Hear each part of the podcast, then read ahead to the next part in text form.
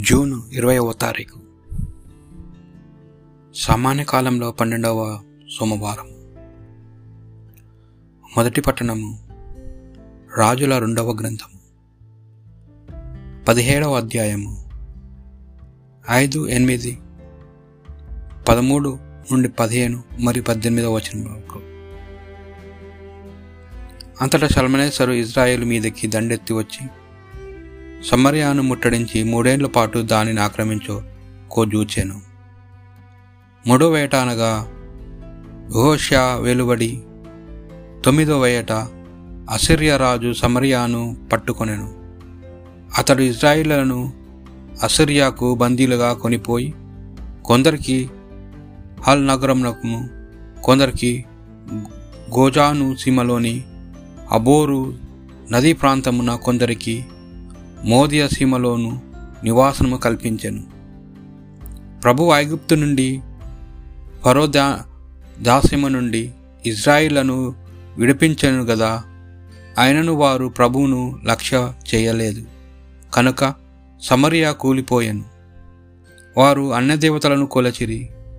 ఆ ఆ ప్రభువు ఇజ్రాయిలు సమక్షము నుండి తరిమివేసిన స్థానిక జాతులు దుష్టాచారమును పాటించిరి.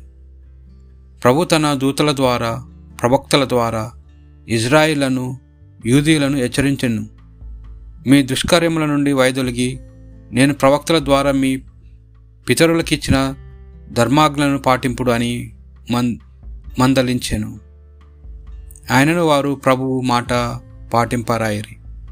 తమ పితరుల వలె తామును తలబిరుసుతోనూ యావెను నమ్మరైరి ప్రభు ఉపదేశమును పెడచెవిన పెట్టిరి. ప్రభు పితరులతో నా నిబంధనము మీరిరి. అతని హెచ్చరికలను లక్ష్యము చేయరాయిరి.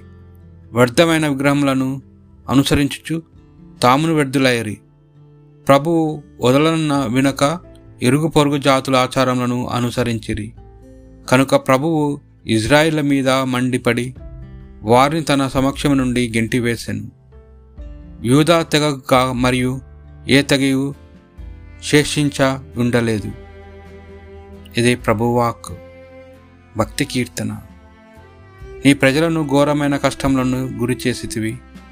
నీవు మా చే త్రాగించిన మద్యము వలన మేము తూలి పడిపోతివి నీ పట్ల భయభక్తులు కలవారిని నీ చెంతకు చేరదీసితివి. వారిని శత్రువులు విలుల బారి నుండి కాపాడుటకుగాను నీ జెండాను పైకెత్తితివి.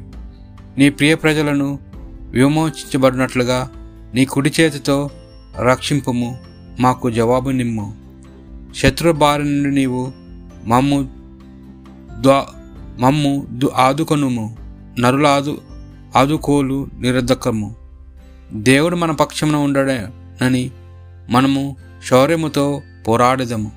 అతడు మన శత్రువునెల్లా అనగదొక్కును పునీత మత్తయ్య గారు రాసిన సువార్త సువిశేషంలోని భాగము. ఏడవ అధ్యాయము ఒకటి నుండి ఐదు వచనముల వరకు. పరను గూర్చి మీరు తీర్పు చేయకుడు అప్పుడు మేము గూర్చి అట్లే తీర్పు చేయబడదు. ఎందుకనగా మీరు పరులను గూర్చి తీర్పు చేసినట్లే మీకును తీర్పు చేయబడును.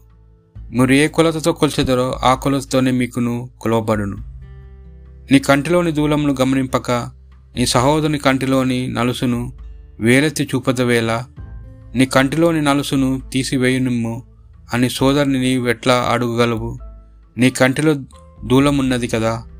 కపట భక్తుడా ముందుగా నీ కంటిలోని దూలమును తీసివేసుకొనుము. అప్పుడు నీ సోదరుని కంటిలోని నలుసును తీసివేటకు నీ చూపు స్పష్టముగా నుండును. ఇది ప్రభు సువిశేషము.